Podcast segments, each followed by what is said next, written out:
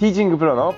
野山義晴です。それでは今日もゴルフ上達に役立つヒントやコツをお伝えいたします。えー週末はですね、あったかかったんですけども、今日はあの急に寒くなったので体調崩さないようのようにしていただきたいなというふうにこう思うんですけども、で、今日のテーマはですね、えー昨日の音声にですね、えーコメントをいただきましたので、まあその、えーコメントのご質問に返答いたします。で、まず、えー質問を読みますけれども、野山さん、こんにちは。私がよく行くコースは鳥かごの練習場だけあります。ワンコインで25球なんですが、野山さんだったら25球をどのクラブをどの順番でスタート前に練習しますかということで、えーコメントをいただきました。ありがとうございます。じゃあこの、えーご質問に返答いたしますけれども、まずじゃあ、えーこの練習のですね、するクラブとか内容っていうのは、まあ、人によって違うっていうことと、えーそのこれから回るコースとかによっても変わりますけれどもじゃあ私の場合の、えまあ代表的代表的っていうかまあ普通のコース全くコースが分からないような、えーところだった場合、えーということでお話ししますけれども、えーまずサンドウェッジで30ヤードを3球50ヤードで3球80ヤードで3球打ちます。で次に9番アイアンで5球打って7番アイアンで3球。で、えー5番ウッドクリークで3球打って最後にドライバーで5球打ちます、まあ、こういう感じで私だったら25球を練習しますでですね、じゃあ詳しく解説していきますと、まずサンドウェッジで、まあ、短い距離の30ヤードを3球打ちます。で、次に50ヤードを3球打つんですけれども、私の場合ですね、ハーフスイング、サンドウェッジでハーフスイングすると50ヤードです。で、この50ヤードを打つことによって、いつものリズムやテンポ、まあ、いつものフルスピード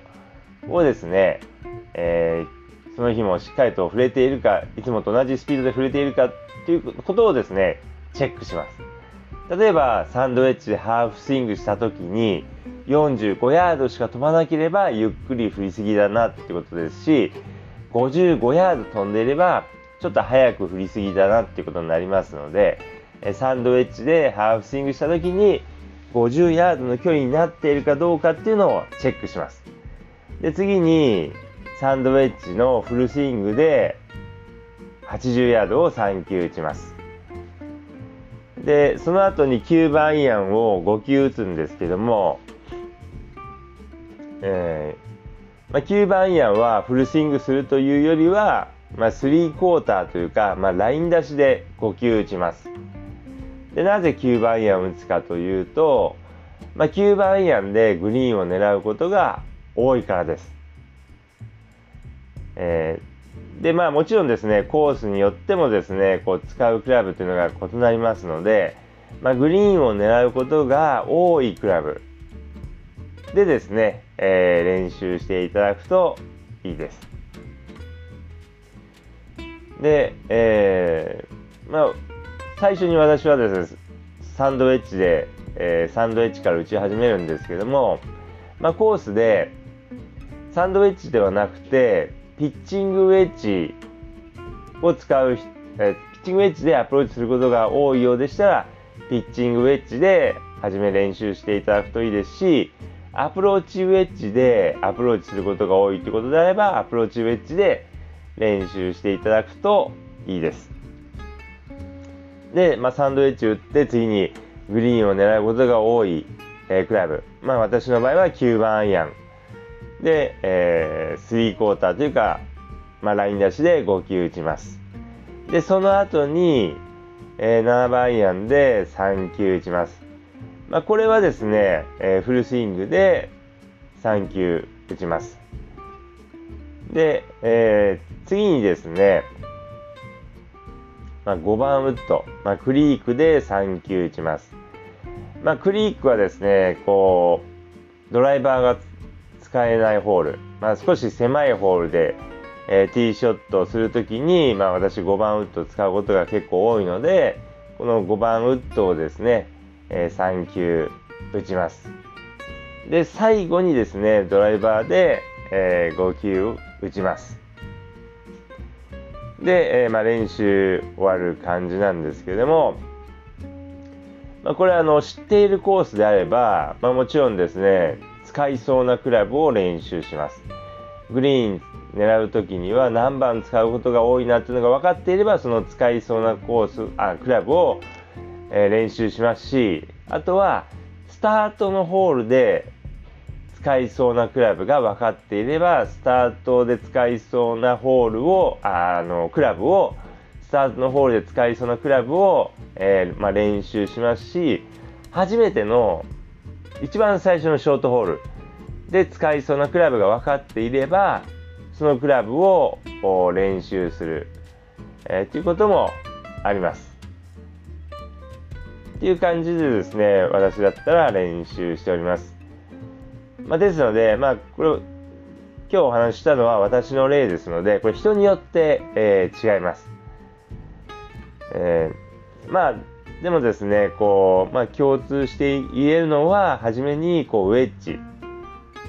まあ、アプローチで使うクラブを打って、まあ、だんだん長いクラブを打っていただいて最後にドライバーを打つという、えー、感じです。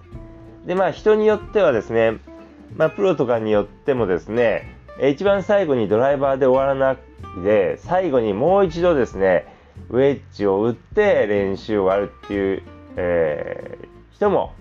います。まあ、それはそれで、えー、いいと思いますけれども、えー、まあ、私はですね、一番最後はドライバーで終わります。でなんでじゃあ一番最後ウェッジで終わるかというとですね、まあ、最後ドライバーで振って、まあ、最後ウェッジで、まあえーまあ、軽いスイングで、えー、終わるためにですね、まあ、最後ウェッジを使うっていう方もいらっしゃるんですけれども、私の場合にはですね、えー、最後1番ホールで、まあ、基本的にはドライバーを使うことが多いので、まあ、そのドライバーを最後打っておくようにしています。で、あとですね、この、まあ、練習の内容なんですけども、えー、まあ、じゃあ女性の場合はどうしたらいいかってことなんですけれども、まあ、女性の場合もですね、やはり初めにウェッジ、まあ、アプローチで使いそうなクラブを練習して、で、だんだん長いクラブを打っていくんですけれども、まずやっぱりこう、グリーン、あの、グリーンを狙うときに使いそうなクラブを多めに練習していただくといいです。え私もですね、9番矢を5球打つんですけども、他のクラブは3球なんですけども、まあ、ドライバーと9番アン、まあ、グリーン狙いそうなクラブは少し多めに練習します。まあ、ですので、まあ、女性であればですね、ドライバー打って、え、フェアウェイウッドなりユーティリティを打った後、結構ウェッジ、まあ、ピッチングウェッジとか、まあ、アプローチウェッジとかでグリーン狙うことが多いと思いますので、まあ、そういったクラブをですね、ちょっと多めに練習していただくといいです。まあ、これはですね、飛距離によっても違いますので、まあ、特にグリーンを狙いそうなクラブを若干多めに練習していただくといいです。でまあ、女性でしたらフェアウェイウッド、ユーティリティ結構使うので、まあ、その辺をちょっと多めに練習しても、えー、いいかと思います。あとはですね、こう練習場で朝練習しておきたいクラブとしてはですね、まあ、いつも練習しているクラブですね。で、まあ、いつも練習しているクラブだと、まあ、ナイスショットが出やすいので、いいイメージでスタートしやすいので、まあ、そういったクラブを練習しても、えー、いいです。まあ、あの苦手なクラブを練習するっていうのも、まあ、あるんですけれども、あまり苦手なクラブを、